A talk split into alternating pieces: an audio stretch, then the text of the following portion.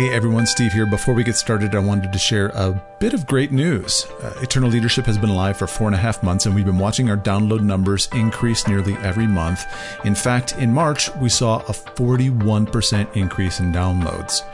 Since we're no longer on iTunes New and Noteworthy, this growth has been 100% organic. In large part, that's because of you, so thank you. John and I have big dreams for this show, and we want to be on more than twice each week, but our time is really strapped with our current schedule. So we're asking you if you like what we're doing and you want to hear more episodes, we're asking you for three things prayer, share, and feedback. Especially pray for us. Pray that our steps are guided, that we focus our energies in all the right areas, that we have wisdom in starting to monetize this show you know, a number of people around us lately have been saying we're doing awesome things and that we're on the verge of some real breakthrough. Neither John or I take those words and encouragement like that lightly, so we want to enlist your help in helping us pray for guidance. Thanks for being a part of what we're doing. Uh, a lot of the Fortune 100 leaders I've, I've coached and worked with have hard times with what other people might think is a fabulous life. And it's because they don't know why they're doing what they're doing. And when we have a purpose, when we have a bigger reason for being, we can endure, we can overcome challenges that other people who may not have that understanding, that belief, would crumble under. Welcome to Eternal Leadership, a show dedicated to equipping and inspiring leaders to accomplish what God has created in them. I'm Steve Ryder, and that was today's guest, former Nike Vice President, former Reebok President, and former Aveda CEO, Marilyn Tam. Marilyn has a moving story of incredible business and humanitarian success while overcoming abuse and neglect as a child in Hong Kong. My co host John Ramsden and I recently interviewed Marilyn for this edition of Eternal Leadership. Well, Steve, today on Eternal yeah. Leadership, we have Marilyn Tam. If you look at Marilyn's resume, you know, as CEO of Aveda, president of Reebok, uh, vice president at Nike, and you look at her executive career. Uh, impressive. Incredibly impressive. And, and you look at this amazing woman as somebody who's just risen to the pinnacle uh, of success. But what where she came from and what she's doing with her life sets her apart in just such a meaningful way. And I, I couldn't be more excited to have Marilyn on the show today. So, Marilyn, mm-hmm. welcome. Thank you. It's my pleasure to be here with you both. Well, uh, it's our pleasure. And I know once the audience hears from you, they're going to be just incredibly blessed. So, before we start, I'd love for you to share a little bit about yourself and where you came from, because that's a big part of your story uh, as we kind of walk through your journey. So let me just turn that over to you, Marilyn. Thank you. Um, my my journey is, is a, a, complicated one, and I'm sure if every one of us think about our own journeys, it can be complicated and challenging. But it's really what we do with it that makes a difference in our lives. I was born in Hong Kong. I was a second daughter in a very traditional Chinese family. And then my birth was followed quickly by the birth of three younger brothers. And if you know anything about Chinese family, this is what we would in marketing call very poor positioning. wait, wait, what a great way to cut right to the, the heart of the issue there.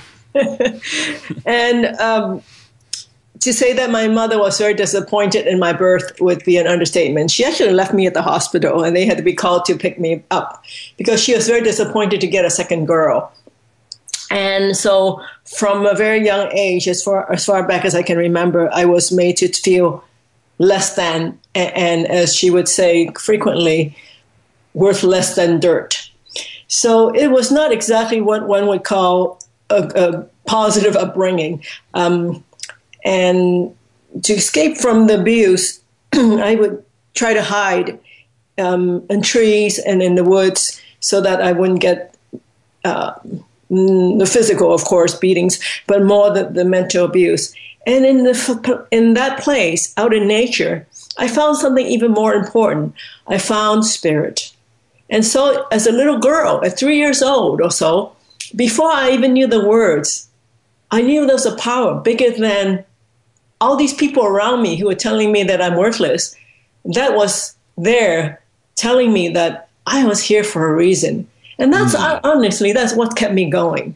So when you were very young, four, five, six, seven, was was that sense of this of, of God, the Spirit grounding you this whole time, or I'm sure it was still very challenging.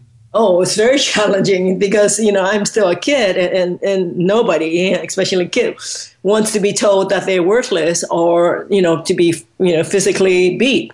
So both of those things are not not um, one what one would uh, welcome, but I felt something different. I felt a bigger bigger power. I felt a connection that I couldn't really explain because I never had the words and nobody explained it to me. But there was something there, tangible in, in an intangible way, obviously, because I couldn't, you know, see it um, as a like a re- regular person, but I could feel it and I could have the sense that there was something bigger that was keeping me safe, even though it didn't look like I was safe. Mm-hmm. And then, of course, at age seven, after the birth of you know my my brothers, uh, my parents um, gave me away.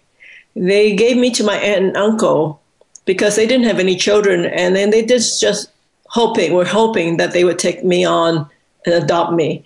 So, um, and I have to say that my parents were not poor. It's just that they didn't want another girl. So I went to live with my aunt and uncle, and that level of rejection of, of feeling that I was just not worth it, you know, even to have around was really deeply painful. And, and, then I had to go back again to hanging on to something bigger to keep me going. I also did have, I have to give credit to another source, and that was my grandfather. My grandfather gave me my Chinese name, which uh, actually is Hei Li which is a name very seldom given out. And when it is, it's given usually to the firstborn son of a very prominent f- family. Mm. So I have no idea why my grandfather gave me that name because he died when I was seven. Mm. But that name gave me an understanding or belief, I should say belief more than understanding, um, that somebody believed in me and that and I share this because I want other people listening to know that we all, each one of us, have at times somebody that believed in us. And so when we're feeling especially down or depressed or discouraged or scared, we can go back to that place and, and hang on to those that anchor that we are here for a reason and somebody believes in us. And along with spirit, that can be very helpful when times get tough. And they all get tough sometimes for everybody. Now, Marilyn, when you moved in with your aunt and uncle, was that gaping hole of love and affection filled by your aunt and uncle? It was definitely much better because I wasn't, first of all, I was not physically beat and nobody told me that I was worthless. so, yeah. major improvements. Um, and I lived there. I had a lot of work to do. Um, I learned what now we call child labor when I was with them. I um, assembled plastic flowers and I embroidered the background to uh, uh, these uh, embroidery needlepoint handbags that get sold around the world. Uh, so I, I, I learned other things. But then at, at 11, my aunt gave birth to her first child, and it was a boy. So you can imagine what happened next. I was given back to my parents. So they um, decided that they didn't need another child because they have their own. So, how did you go from that situation where you, you weren't wanted by the family and be able to come over to the U.S.? And this is why I think I, I like to share this because it just it teaches it taught me and i hope it can inspire others to understand that no matter how bad our circumstance we can help somebody else because at age 11, I was uh, sent to a private school because, as I mentioned, my pa- my family was is not you know, was not poor, and there was a scholarship student. I didn't know that because nobody looked any different because we all wore little uniforms, being a parochial school. Um, and my classmate Rebecca, um, I went to visit her, and there was a lot of effort to get to that point when she would allow me to go visit her. And I found out that she and her whole family lived in a room and they shared a kitchen and a bathroom with two more families. And by the, the later part of the month, they didn't have enough food to eat. And they shared two stools that the three kids, because there's five of them, father, mother, and, and three children, shared to do the homework on the bunk bed that they all shared. I was completely filled with outrage. I couldn't understand why two parents working full time could not afford to feed their children and give them uh, some reasonable quality of life. And and I I just changed from feeling somewhat sorry for myself and and and, and looking for ways to to to make my life better to thinking I can help other people make their lives better because their lives are so much worse than mine. And so Rebecca, I give her honor to this day, gave me the inspiration that drove me to make a shift to say, how can I help others? How can I right the wrongs I saw even as a girl of 11 years old? And um, and this is the other part of the story. I and I share this because I, I think this is something we all can look at, and that is our reference point. Because sometimes it's very easy to, to be lulled into the perspective that whatever the media that we're absorbing at the moment, whether it's TV or newspaper or the internet, that becomes our world. Mm-hmm. And we forget that. And as a little girl, TV wasn't that great. I mean, it was barely color. that was a long time ago when I grew up. Um, and so my reference point, and this is what I'm talking about, our reference point. My reference point became National Geographic. I used to love to read those magazines. And in those magazines, I took that mission of mine to make a difference in the world and made it concrete. Because we can all have a life purpose, but until we make it into an actionable point, we're just in the dreamland. And for me, I looked at those pictures in National Geographic and I saw a lot of people that were suffering and, and doing, you know, having a very minimal life, basic survival. And most of those people in those magazines were from Africa. And so I said to myself, I can help those people. so that motivated me. I decided that I was going to grow up, learn how to teach them to feed themselves and to run their country. you are you are a very ambitious eleven year old. well, think of it this way: I have been told all my life that I was worthless, mm-hmm. and so what is the converse? If I'm so worthless, I can't really be that worthless. That that's, I just reversed it. and I said I can do anything. If I can do nothing, I can do anything. So I just took the message I was given, I flipped it, and I said I surely can do more than nothing. So why can't I do anything that I want? So I took that message and I held on to that, did school. I didn't finish high school. I came to the United States by myself halfway through high school, my two suitcases, my teddy bear, um, getting, getting early acceptance into college, working full time as a fry cook and then a dietary aide, riding my bike to work because I was too young and too poor to have a car, um, to work into school. And that's how I started my life. So, how old were you when you came over here, Marilyn? I was in my mid teens, yeah. So, you're in your mid teens and you apply to college early and you're working two full time jobs. Uh, it was uh, it was not easy because even with that, I didn't have much money. Um, and going landing from Hong Kong into Oregon with the weather difference, you know, it, it was now I think it's beautiful, but at the time it was freezing cold and rainy and wet and I didn't have the right clothes or shoes, and and so within the first week, I ruined my my shoes, and I didn't have money to buy any more. So I um. I still remember, and it could have been very dis- disastrous because that is, needless to say, quite quite depressing for a little kid who knew nobody and nothing and had no money and, and was trying to make my way. But I still remember my life purpose. I was here to make a difference. And I also remember my grandfather must have felt that he, he felt that I was going to be worth something. So those things kept me going.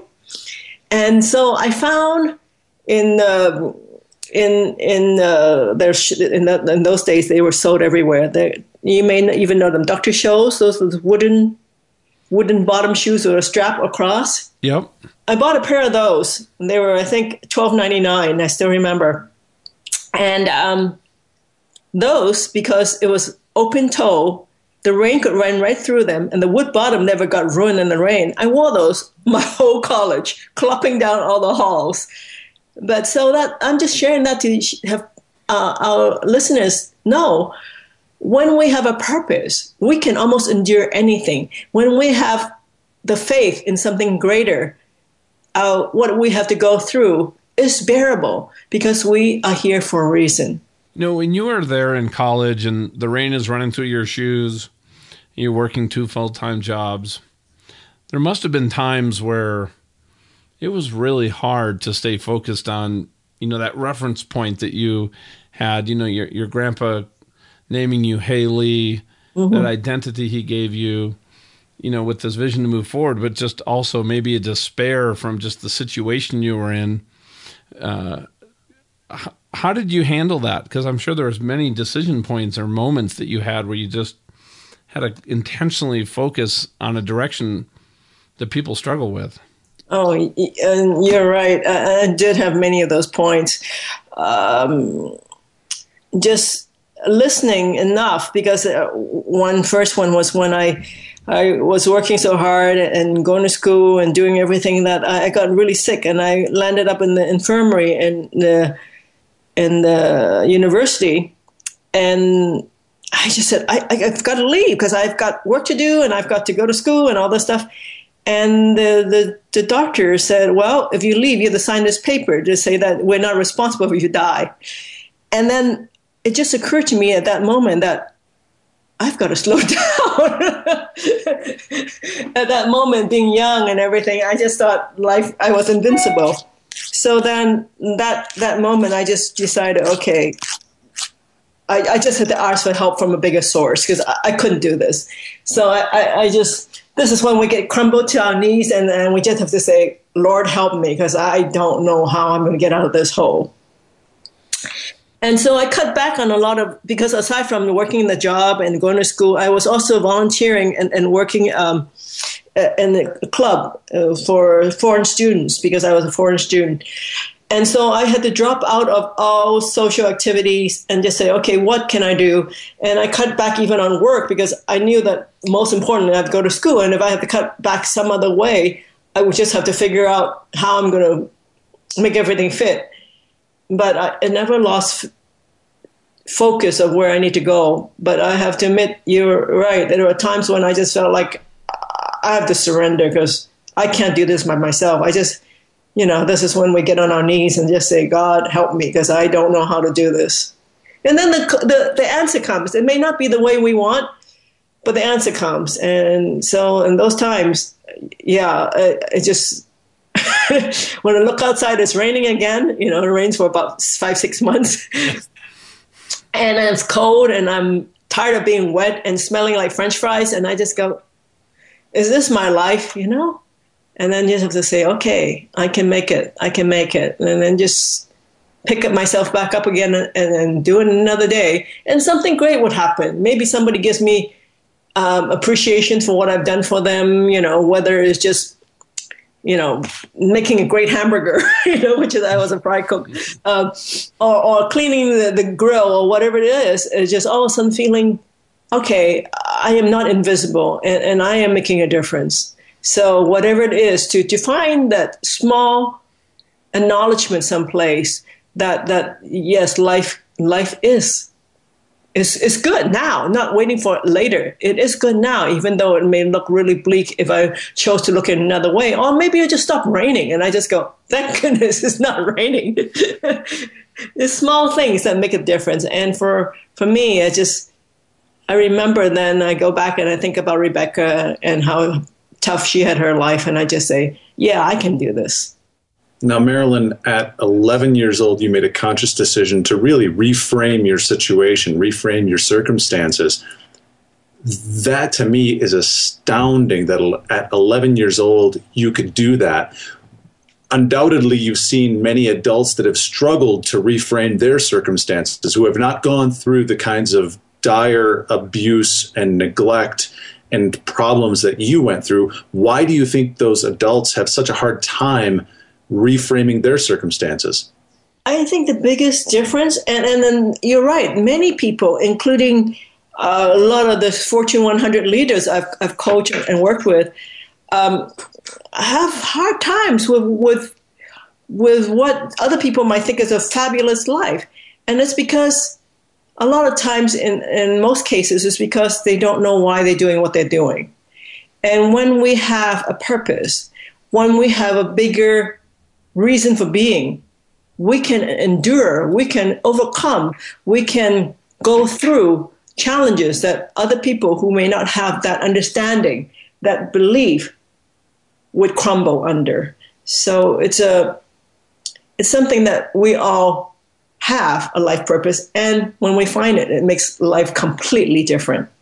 How do you coach people to find that life purpose? Uh, the first thing I tell them is don't panic. because many people, when they realize that they don't know, don't, don't know why they're doing what they're doing, because most of the people have taken on um, their life journey based on what they've heard, seen, or been told, or all three. And they never really stopped enough to listen to that small, still voice inside to say, This is really why you're here. Because we were all born for a particular purpose. And when we recognize that life transforms for, for the good in so many ways. So instead of feeling panicked that they don't know it, I just say relax into it and just lean into what calls to you. Uh, I'm not asking people to just drop everything and, and, you know shave their heads and and and follow a spiritual path.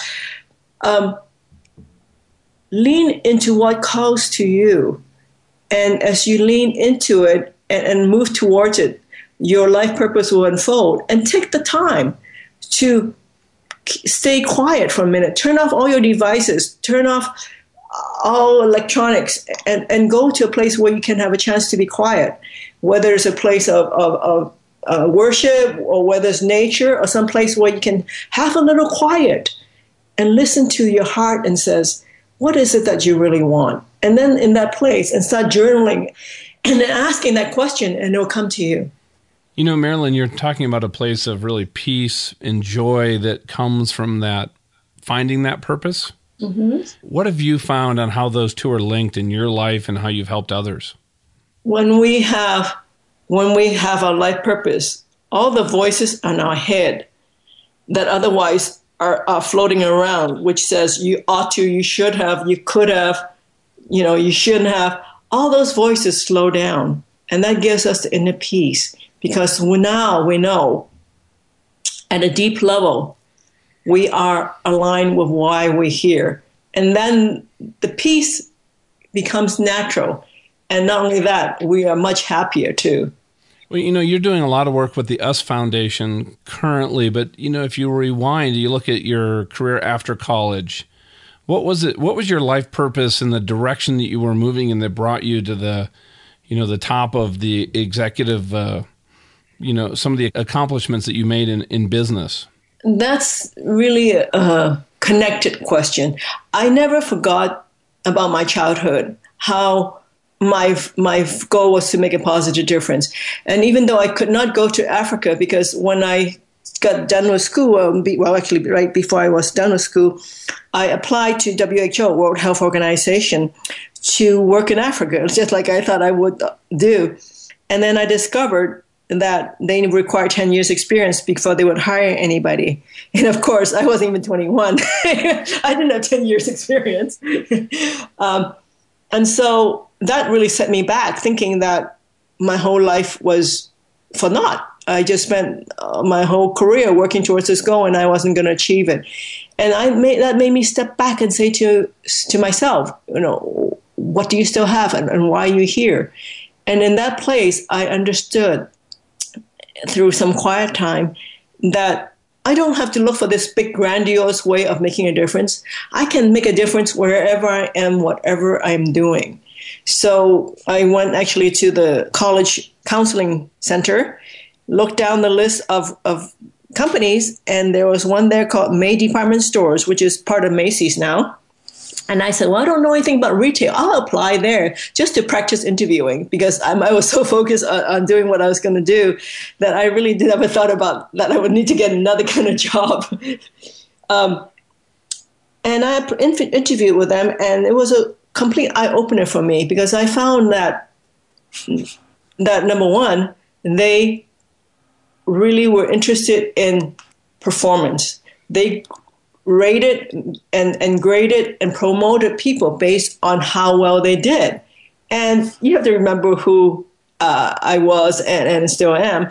I was a small immigrant, young uh, woman of color. Um, so I've been discriminated against about in any any kind of aspect you can you can imagine. So to have somebody tell me, a company tell me that they were going to rate and promote me and, and let me advance based on what I could do. That was such a wonderful concept. So I looked into the company and found that they actually walked the talk. They were helping to um, helping the community they're working in. They were, as I mentioned, promoting people based on who they really are. And they did a lot of work, and, and the mission was really harmonious with what I believed in. And I said, you know, maybe I need to start making a difference right here, right now, instead of waiting 10 years before I had enough experience to qualify to work for WHO. And so I jumped into the company, still with my, my life purpose intact, doing what I can in the business world, and at the same time, doing what I can in making a difference in a humanitarian way, in a spiritual way. So the two was completely inter- intertwined. And as I grew in work and in promotions and uh, different companies, I took the same idea and, and always asked myself, how can I make a difference where I am? So some of the examples, when I was president of Reebok Apparel Products and Retail Group, we helped establish labor standards for apparel workers around the world because I remember what it's like to be a child laborer. And I don't want that to happen to other people. So that's an example. Or with when I see Aveda, working with indigenous people in South America along the Amazon to help them regrow um, their indigenous plants so so that they have a life that is more harmonious with what they believe because their land has been taken over and rubber rubber trees were put in for, for us uh, to have you know rubber for tires and that type of thing. And then when that became not uh, as useful anymore because we found cheaper synthetics more of the rainforest got cut down to grow cows, and again they got displaced. So what we did with the Vedas, we went and helped them grow back the indigenous plants because the indigenous plants they use for um, coloring for for their bodies and which is what we do too. I mean, we use it for cosmetics, uh, uh, lipstick, and all the different things. So it was a win-win for every case. So I just use my work as another platform for me to give back. So it's not, okay, I'm going to work and make money for this long and then I'm going to do good. It was, how can I do good now where I am? And I think everybody can look and, and find a way for them to do that for themselves too. Well, that's so interesting. When you were at Aveda, Marilyn, was that like what you were doing in the rainforest regions? Was that an initiative that Aveda already had in, or did that flow from your values and your purpose and you brought that into the culture and into the company? Horst Rechelbacher, who was the founder of Aveda, Mm-hmm. Also, um, I met him actually through humanitarian work. So I've known him for some years before I joined the company. When I was Reebok, um, we did work on human rights around the world because uh, Reebok was very big on that. I was part of the, the group that helped found some of that work. And so um, I met Horst Rechelbacher through that work. And as I was um, transitioning out of there because I, I d- decided that I, I, really my job was done in Reebok and I wanted to move back to the West Coast. Horst asked me to run his company for him because he wanted to retire and then have an opportunity to uh, sell it so that he can um, transition out and then have his next phase phase of life after 30 something years of, of running this company. So he already had the, the vision of helping and working in different parts of the world. And so it was collaboration. I have to give him as much credit as, as anybody because he really, he passed a year ago, February. Um, he had as much vision and passion for making a positive difference as anybody has I've met. So it was a wonderful partnership.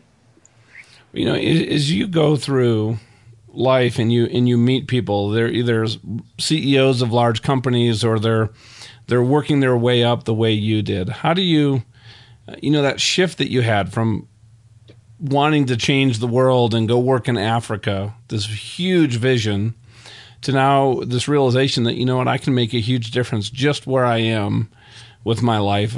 That seems to me like that was a pretty significant shift in thinking for you. Mm-hmm. And then how do how do you bring that awareness to that to people who are around you and when you when you teach and you speak today? Thank you. That's really a very key thing because many people especially people who are climbing in the corporate ladder in different places or they have their own business and then they think well i'm going to give back when i get to fill in a, a particular a milestone it could be a certain amount of money or a certain size of company or whatever and that can get delayed as we keep going up and for me that realization was when i just got slammed against the wall when i realized that my whole vision of what I was going to do, which is work for WHO, was not going to happen. And I had to wait 10 years. And I had to reframe. And, and I just ask people that I, I, when I give keynotes around the world or when I coach uh, senior leaders in, in major companies, I, I just ask them to reframe what they're doing, you know, that we don't have to wait to do good. We can do good now and, and that that comes from recognizing that each moment that we breathe, we, we're making a choice. We're either doing more good to for the world, or, or we're we're just you know coasting on the ride. And and for us to realize that that that we can't go through most of our life and then expect us to just stop at some moment and start giving back because we may never get there because who's to say that we are going to live to whatever years that we expect to live? We could leave the planet any moment. And so let's not go down with regrets because the um, I've done, as, you know, much research, especially for my book, The Happiness Choice, um, on people and, and, what people regret most. And, and the five top regrets in a person's life when they get to the deathbed is all about I wish I could have done.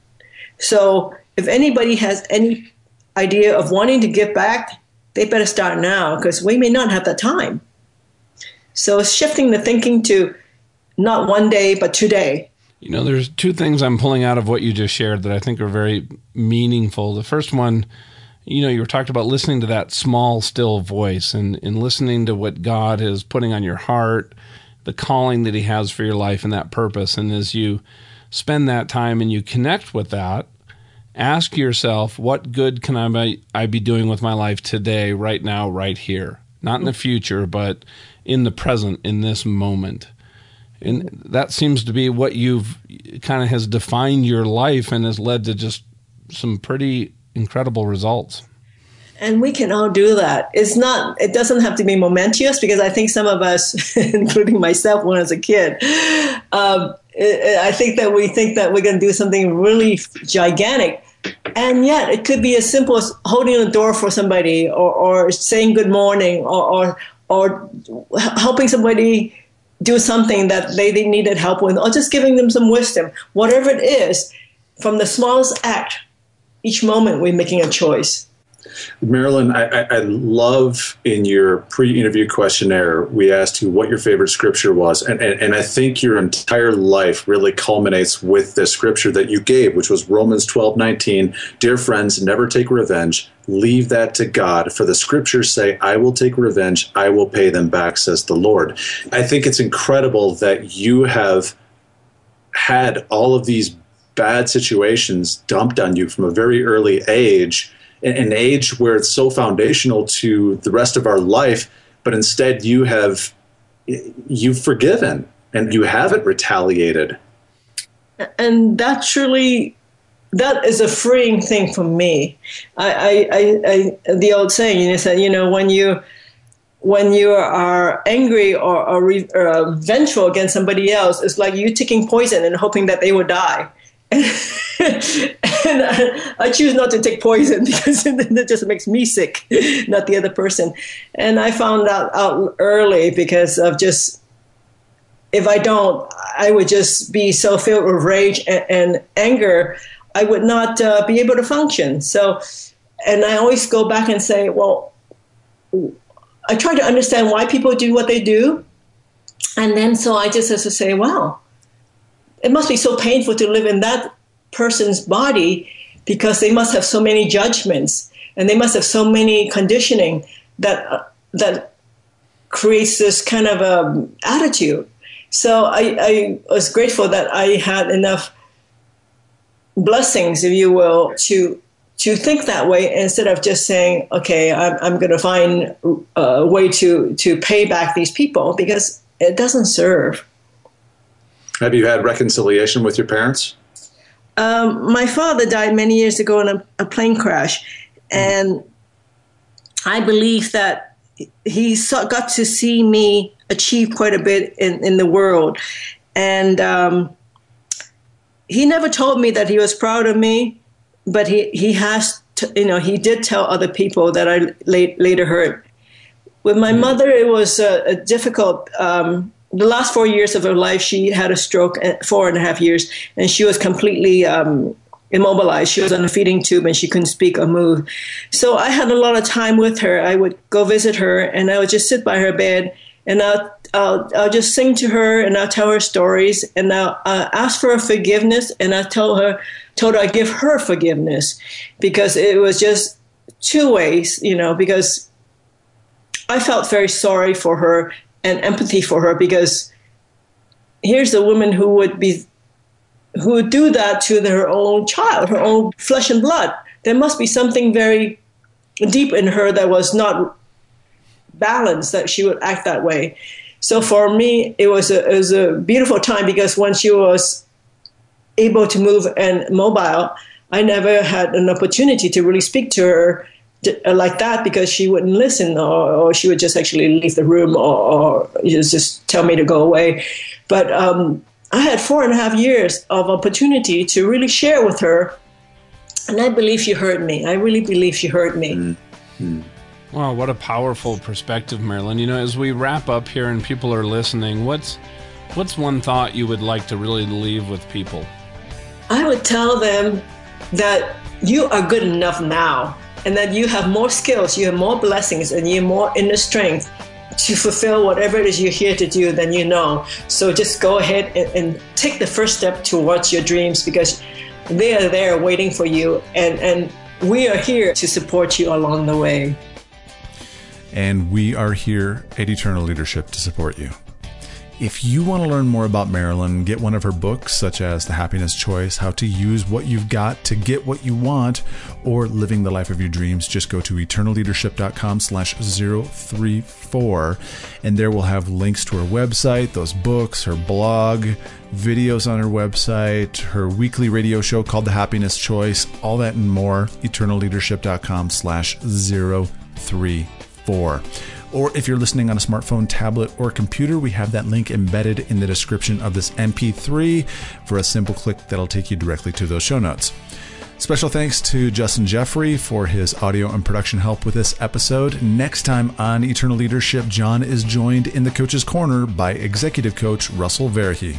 As a leader becomes more secure, that lends itself to a humility. It lends itself to an, a transparency and authenticity that opens up relationship. And it absolutely one of the fastest ways to end that loneliness because you're building relationships that are truly sincere. John and Russell talk about overcoming loneliness in leadership and how to climb out of feeling stuck and in a plateau. For John Ramstead, I'm Steve Ryder, and thank you for listening to Eternal Leadership.